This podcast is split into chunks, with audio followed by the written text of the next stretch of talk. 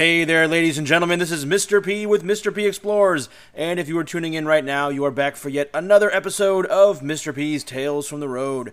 How are you doing? It's an awesome, awesome Labor Day weekend here. We have a three day weekend off, and it's a beautiful blue sky here in Cleveland. I hope wherever you're at, you're, you're getting ready for an awesome weekend of cookouts. I know I am.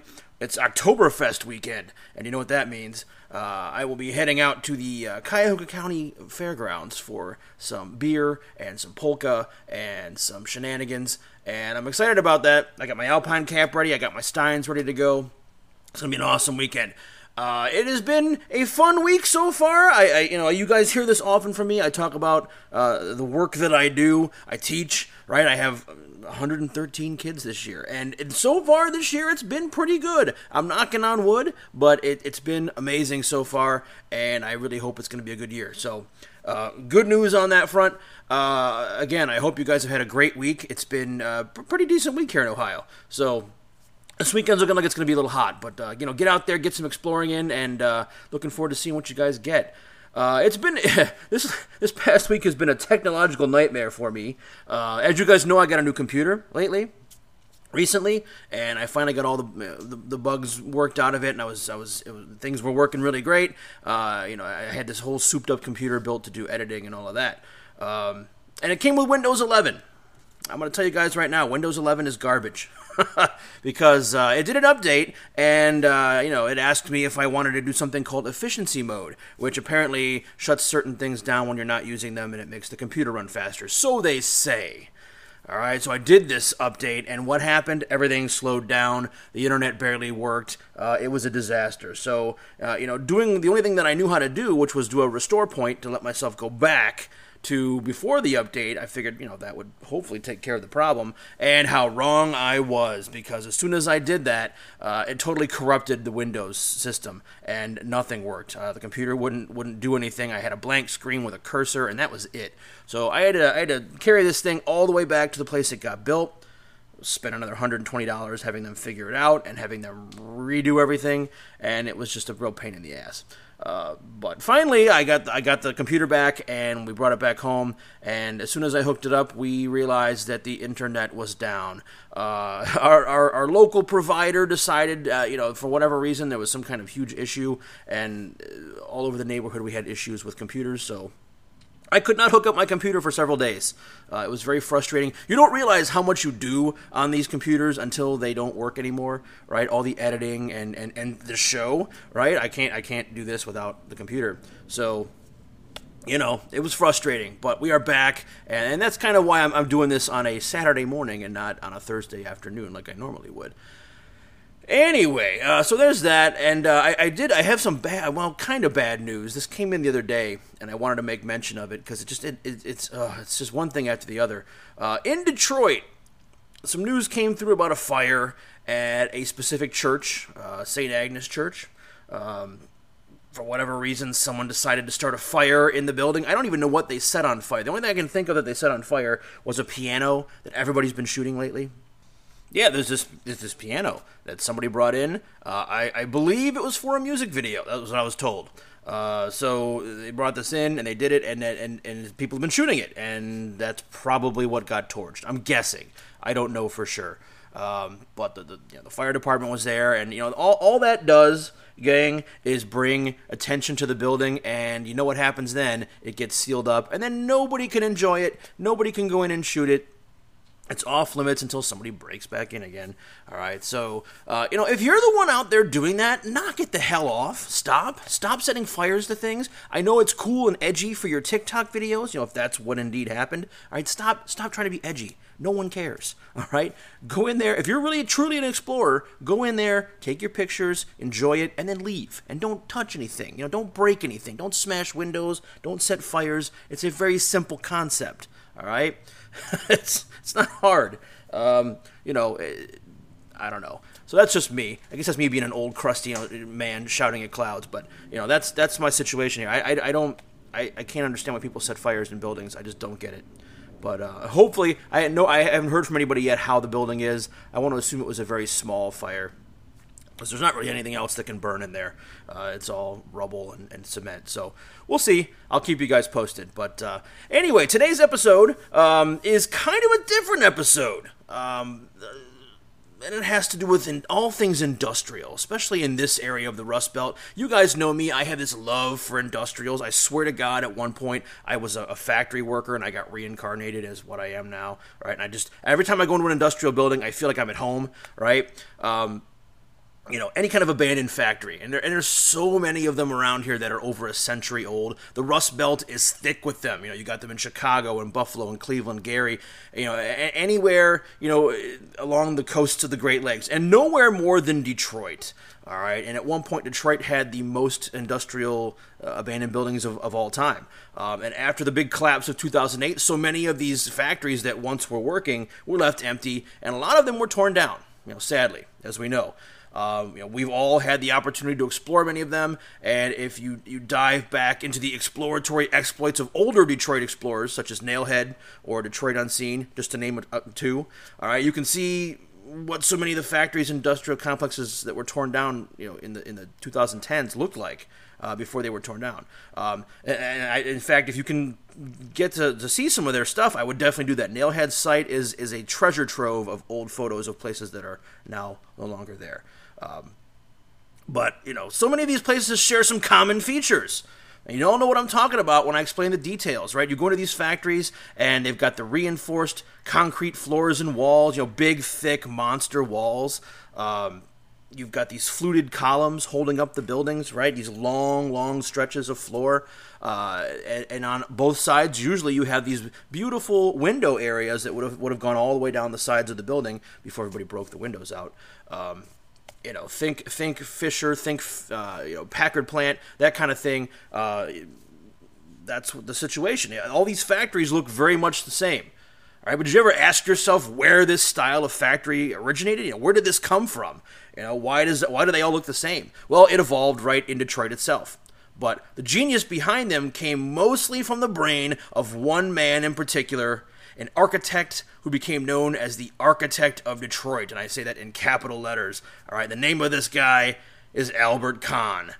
All right, if you've never heard of Albert Kahn, today is the day. Uh, the history teacher in me is going to learn you a little something about good old Al, the man himself, where he came from, why he was so important, and why his designs were so successful uh, to the fact that we're still exploring them today. You know, 100 years later, we're still roaming around his buildings, exploring them. And there are many that have been saved, We'll talk about a couple of them today.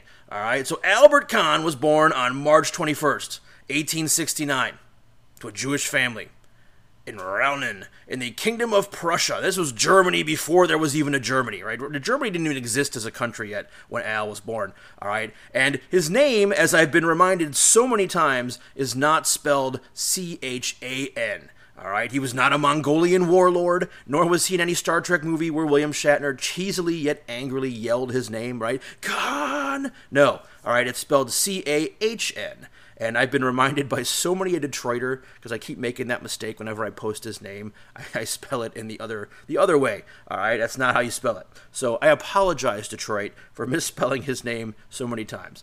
All right, this guy uh, you know, he, he started his life in Germany. He received uh, his early education at a school in Luxembourg, which is nearby to Germany. Like it's a small little country. And at age 12, 1881, Kahn's dad uh, decided to immigrate to the United States. He brought his family to Detroit, and that is where they settled. Uh, his dad, Joseph, was trained as a rabbi.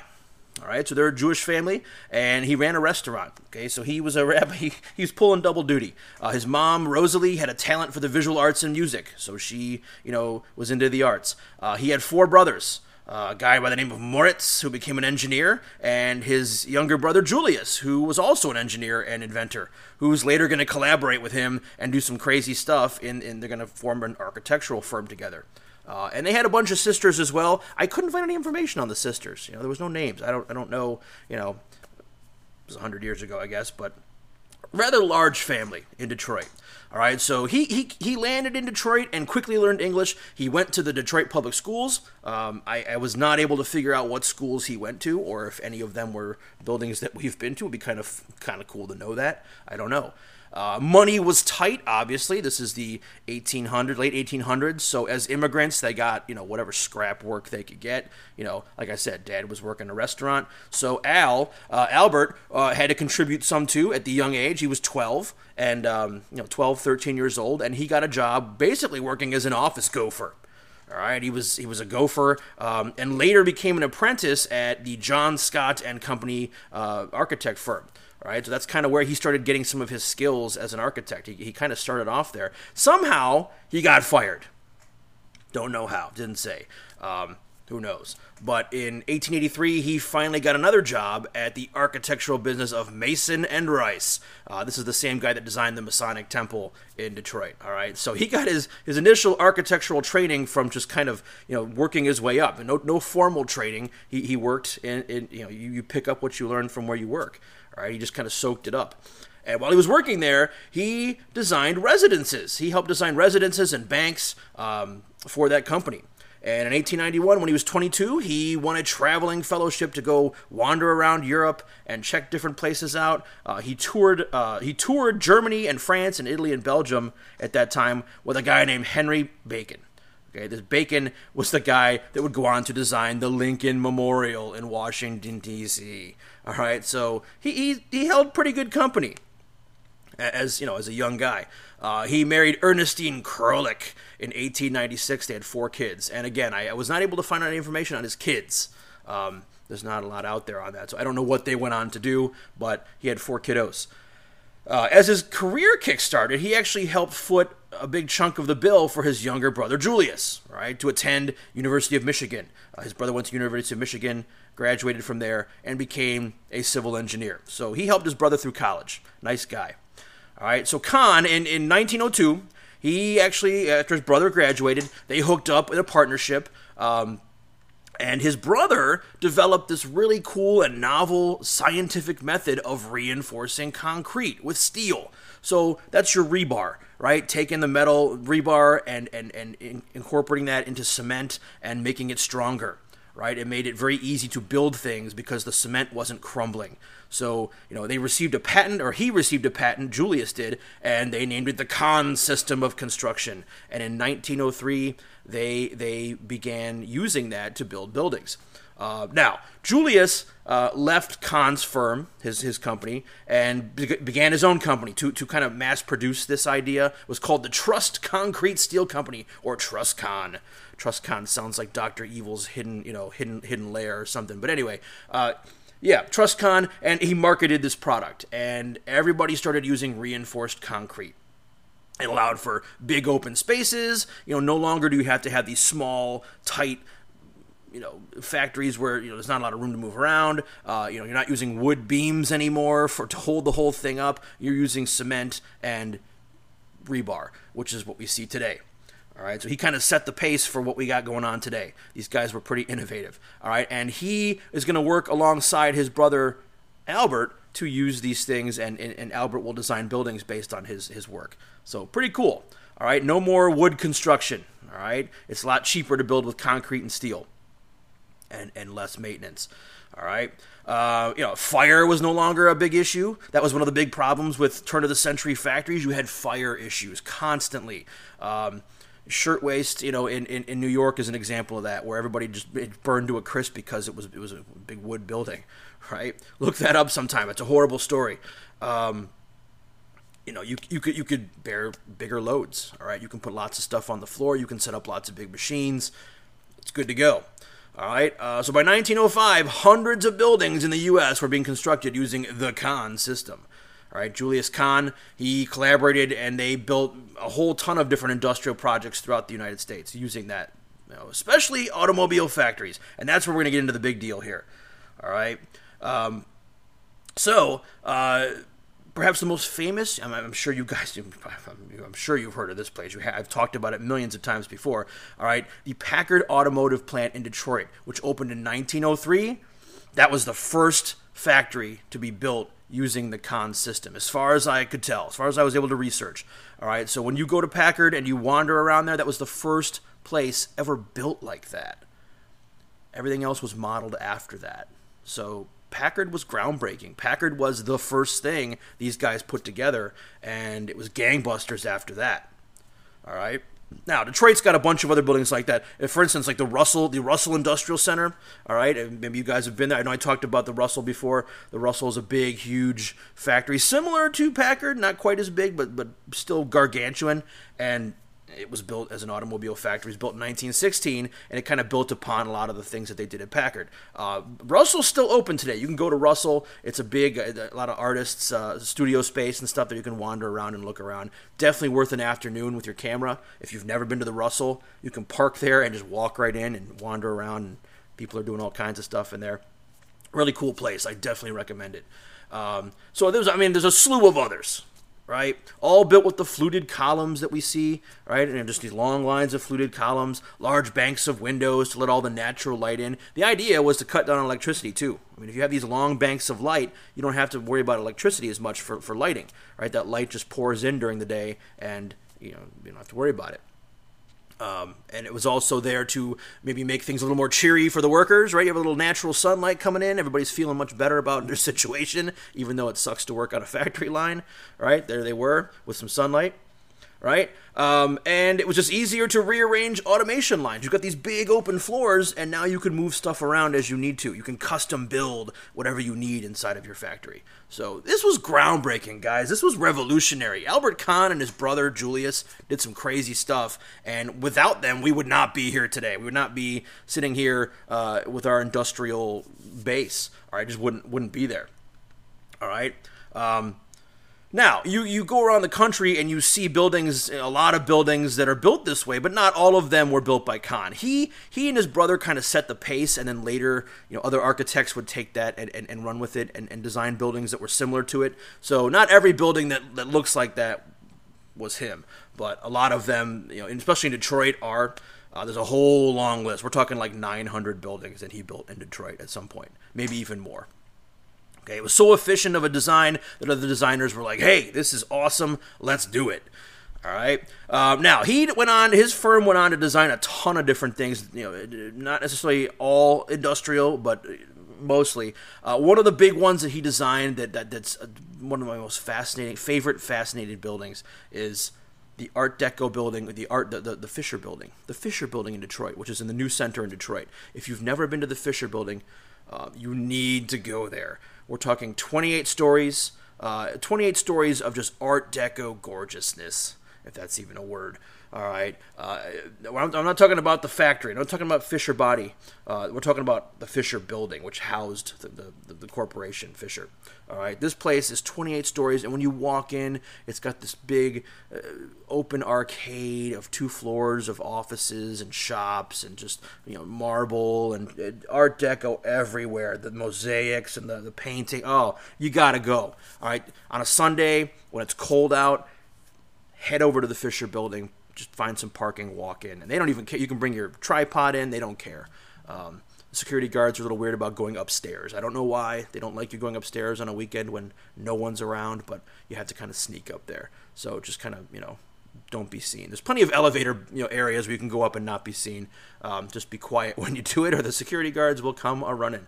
Uh, don't ask me how I know that. Anyway, uh, you know, in 1929, the Fisher Building was awarded this silver medal by the Architectural League of New York. So a big deal. All right. Uh, from 17, uh, 1917 to 1929, uh, Kahn's firm designed a ton of corporate headquarters for all three of the major Detroit newspapers. So all of the different newspapers, he built their headquarters. He built the first big headquarters for the General Motors, not the one that's there today, but the the, the original. All right, and, and when it was finished in 1922, it was the second largest office building in the world. So you know, Detroit at one point had the tallest building in the world uh, for for a little while. I'm sure New York quickly overtook that. All right. Um, this is kind of crazy. Hear this. You can listen to this. All right. His his work was part of the architecture event in the art competition at the 1928 Summer Olympics. Yeah, back in the day, the Olympics weren't just sports. They had, you know, they had big building design was actually an Olympic sport back then, if you can dig that. All right, so imagine, you know, Albert Kahn, this little, this little Jewish German guy, just kind of standing there, at, you know, with his medal, and yeah, uh, on on the first tier of the of the, you know, where you stand for the, the medals. That would have been him. All right, pretty crazy. I didn't know that. I didn't realize you that was part of the Olympics back then. They had all kinds of crazy events that weren't what we're used to today. So, pretty interesting. All right. Um, now, two of his favorite buildings that he built uh, that are that are kind of still public buildings in Detroit that you can go see uh, was the Temple Bethel, which was his home. He he built his home synagogue basically. He built that in 1903. It's now part of Wayne State University. I believe it's the Bonst. I think you pronounce it Bonstelle. I think it's Bonstelle. If I got it wrong, Detroiters let me know. Bonstelle Theater used to be his synagogue, so you can actually go there and check that out. Also, the Belle Isle Aquarium and Conservatory, one of my favorite places to go in Detroit on a nice day. All right, Belle Isle Aquarium is amazing. It's not a very big aquarium, but the way it's built, it's all Albert Kahn. So that was built in 1904. So if you're ever on Belle Isle, check out the aquarium and the conservatory, this big glass dome with all kinds of tropical plants in it. It's amazing. Definitely worth going to check out. All right, now, around this time, this is when the big boy, Henry Ford, became interested in Kahn's stuff, right? He realized the benefits of what Kahn was up to, and uh, he started having, he started commissioning Kahn to design all kinds of buildings for Ford. So the Highland Park Ford plant in, in Highland Park, which is nearby to Detroit, in 1909, he built that. It's still there today. Unfortunately, it's all sealed up. Believe me, we've tried to get inside of it. Uh, it's not happening right now. Somebody that I know has gotten inside there, and it's amazing. And I wish I could get in there, but uh, they watch the hell out of it for obvious reasons. It's a historical landmark. But uh, you know, Ford was setting up his his his his manufacturing, his assembly line manufacturing style, and the Ford Model T was getting built here, and and Kahn had a part in that. Uh, in 1917, he designed the half mile long Ford River Rouge complex, which is in Dearborn. That one I've never seen. I don't know if that one's still there. I don't know. I'll have to go look. But uh, it was like the biggest of its time. It was bigger than Packard. The complex was anyway. All right, um, and just all over the place, he started building these factories. Um, he he built a ton of stuff at the University of Michigan. You know, probably at the behest of his brother Julius. They built a ton of classic buildings at the the University of Michigan in Ann Arbor. So you've got Angell Hall, Burton Memorial Tower, Hill Auditorium, Hatcher Graduate Library, and the big one, his favorite of all time. And in fact, he said later on, Kahn said this that that of all the buildings he designed, he wanted to be remembered for his work on the William L. Clements Library, which was built in Italian Renaissance style. So you know they pulled out all the stops. Uh, he worked with a, a, a, sculptor, an architectural sculptor named Corrado Parducci, all right, I'm assuming he was. I'm assuming he's Italian.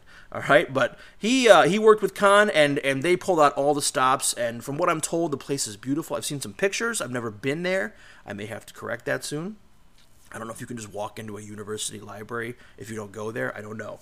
Uh, but uh, you know, we're talking you know just just marble sculptures and and just just beautiful Renaissance style building. All right, uh, and Parducci worked with him. Kahn and Parducci worked on 50 different different commissions, you know, banks, office buildings, newspaper buildings, mausoleums for you know for families, hospitals, private residences. These guys were doing it all. Kahn was in, into everything. He built all kinds of stuff. It wasn't just factories. All right, and as World War One popped up, you know, as the century turned and World War One rolled around, he got involved in that. Uh, the U.S. government started to commission him to build, you know, ammunition plants and things like that, all kinds of government facilities. Uh, aeronautical and tank arsenal plants. He built tank plants. All right. Uh, and at that point, he had 600 people working underneath him. Um, and they were responsible for what Detroit calls the arsenal, America's arsenal of democracy. All right. They helped build the plants that fought those wars. So, you know, they designed the, the Detroit Arsenal tank plant. I'm not sure if that's around anymore either. The Willow Run bomber plant. That was uh, that was his last building. He built that in in in Ypsilanti all right, which is just a little bit south of Detroit. Um, they, they were building B 24 bombers there, the Liberator bombers during World War II. That's where those were built. So he had a hand in all that stuff. Okay? Uh, in 1937, they were responsible for 19% of all architect designed industrial buildings. Okay, so that's quite a big chunk. You know, out of all the factories, you got you got to remember, America was huge industrial at that point. All right, we were we were building all kinds of stuff. So you know, twenty percent of that, that's a huge number. All right, and in 1941, Kahn had the eighth highest salary in the U.S. He was making 486,000 roughly dollars, um, and he paid 72% of that in taxes. So the dude was, you know, he was making big bank, and most of that went towards taxes. Um, thousand commissions from Henry Ford and hundreds from other automakers. This guy was just, he was so prolific. He was everywhere. All right, this guy was on fire. And uh, he, he, he, designed showrooms even for Ford Motor Company in New York, in Washington, D.C., Boston. I know he built a couple things here in Cleveland. There were a couple Ford facilities here he, he designed. All right, so as of 2020, there were about 60 Kahn buildings that were on the National Register of Historic Places. Um, of course, you know, the Fisher Building, uh, Ford River Rouge, the Edsel and Eleanor Ford House. So he built uh, Edsel Ford's house for him. General Motors Building and the Highland Park Ford plant. They're all National Historic Landmarks, which makes them very hard to tear down, and hopefully it stays that way. Now, sadly, a ton of his stuff has not been preserved. He designed Cass Technical High School in Detroit, which was one of the places that I wish I would have been able to see. It was a beautiful, massive, massive school. You know, just massive tower of a school. It was designed by a, a group named Malcolmson and Higginbotham. That just sounds British. Higginbotham. All right, and built by Kahn's firm. They built it in 1922. Sadly, it closed and they demolished it in 2011. Um, I know of people. I'm pretty sure Detroit Unseen. I'm sure Nailhead had, had, had done it. You can find pictures of what Cass Tech looked like inside before they tore it down. I, I, highly suggest you take a look at it. Go find it. It's amazing. All right, now they, they built a new Cass Tech, but it's, in my opinion, even though it's nice, it's not as beautiful as the old one. You know, you know, vandals had gotten in there and stripped it down, and it, you know, when they tore it down, it was a mess like any other abandoned school in Detroit. But um, still worth looking at. Nailhead's got some great photos. Go seek them out. I, I, I highly push you in that direction.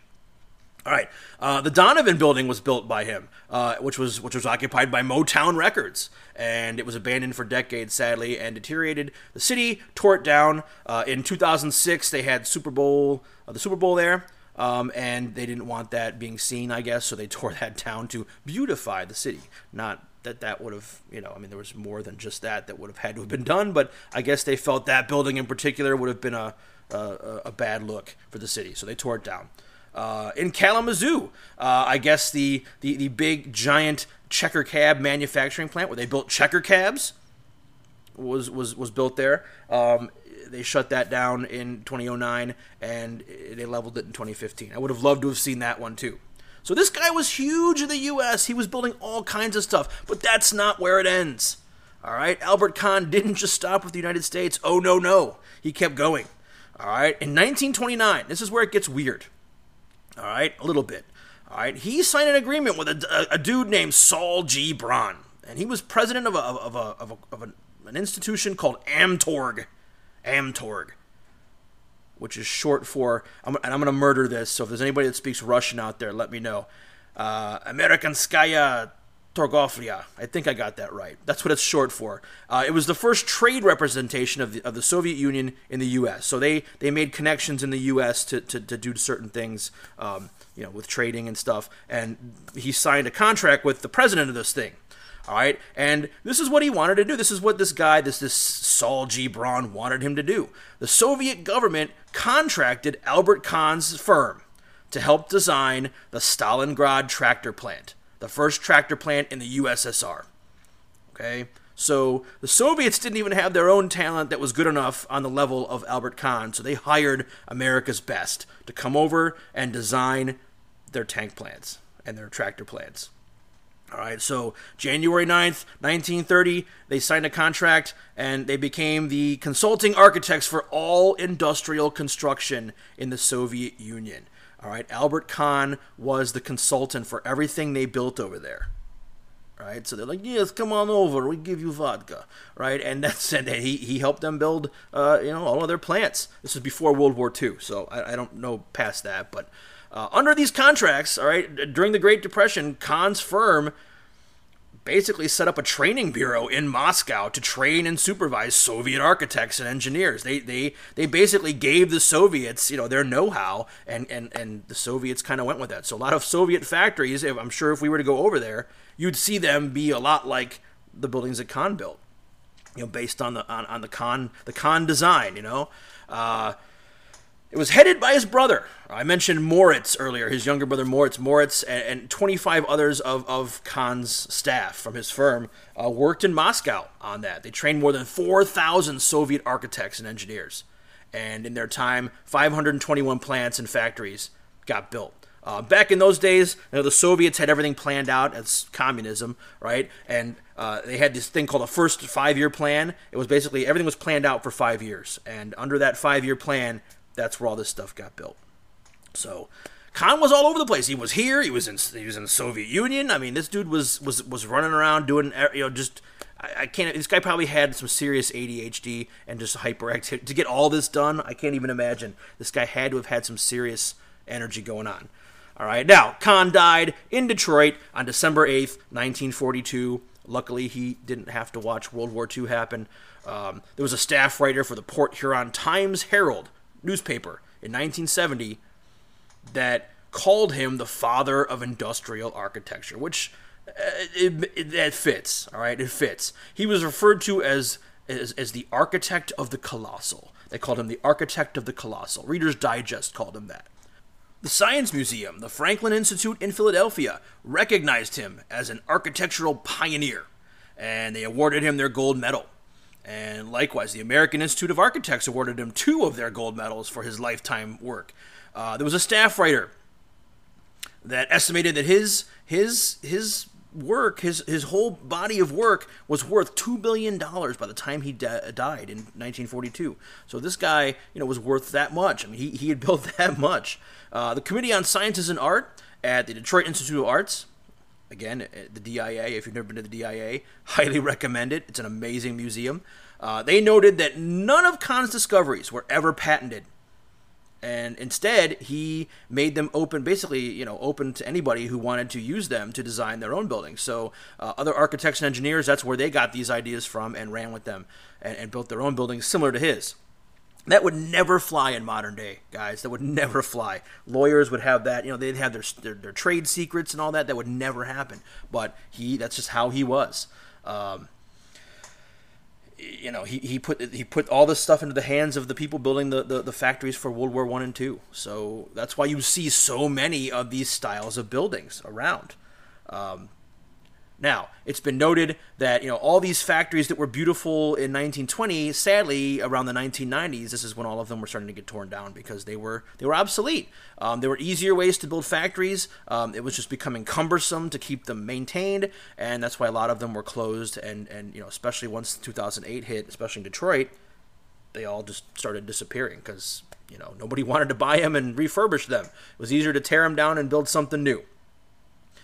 But still, so much still stands for us to marvel at, right? We, we can go to different cities around the Rust Belt and see his work and wander through them, which is a gift. Because if you've never been to an Albert Kahn building, if you've never walked through the Packard or the Russell or any of those places, you're missing out. You need to go check those places out. Even though they're in ruins, they're still glorious. And you, you can see the genius that went into building these things. They're amazing. All right, so if you've never been to Detroit, you've never seen these buildings, or you've never peeked around in your own hometown at some of these abandoned buildings, go check them out. Go take a look. Soak them up. They're amazing. All right. After 125 years, even though he passed away a long time ago, his firm is still around. The Albert Kahn Associates firm is still there. It's still centered in Detroit. It's housed in the Fisher Building. It's on one of the top floors. And they're still cranking out award winning buildings all over the world. All right. Uh, so many of his original buildings are still intact and in use. Uh, you know, you, you can't even imagine that we could have done our industrial might without this guy. You know, the, he, the stuff that he put out 100 years ago, it, I mean, it just made us who we are. It's a big, huge chunk of our architectural heritage. You know, I'm a big fan of that. I'm a huge fan of, of, of keeping that history alive, even if it's, you know, I know not all of it's going to get saved. I know it's, it's crazy to think that that will happen. But if we can save some of these buildings, we have to, because it's a reminder of what we used to be. So Albert Kahn, in my in my opinion, is the man. This guy was prolific. He was huge in his field, and everything he did is still resonating with us today. So you know, honor the dude. All right, go go check out his stuff. Um, now, there's so much other things that he did. I, there's no way I could list them all or talk about all of them in one in one single episode. But definitely check the guy out. I know this is more of a history lesson this week. I didn't really talk much about adventures, but you know, and I'm a history teacher. It's kind of what I do.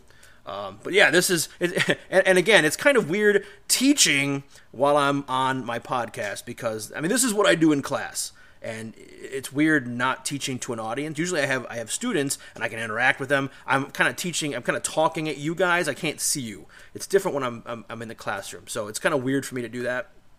Um, you know, but because usually I'm jumping on tables and, and running across the room and throwing stuff and having a good old time.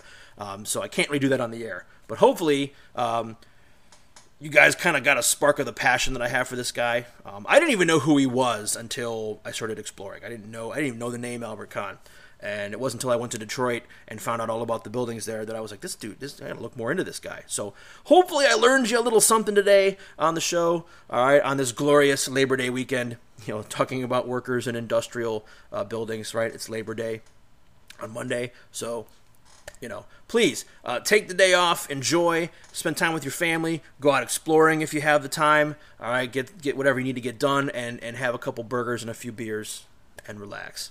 All right, so that's that's all I got for this week, guys. Um, plenty of stuff uh, on on deck for next week. I got a whole bunch of cool stuff coming up here, so please make sure you stay tuned. Uh, if you uh, have questions again, as always, please send them my way on, on my Facebook page at Mr. P Explores and on Instagram or Twitter or wherever it is you follow me. Oh, I'm sorry, X, right? Send them to me on X. Whatever, it's still Twitter. All right, so send me your messages, send me your questions. Um, of course, at some point we'll have another Q&A episode down the line. Anyway, that's all I got for this weekend. Have a blast. Have a great time. Relax, and I will see you in the next one. This is Mr. P signing off.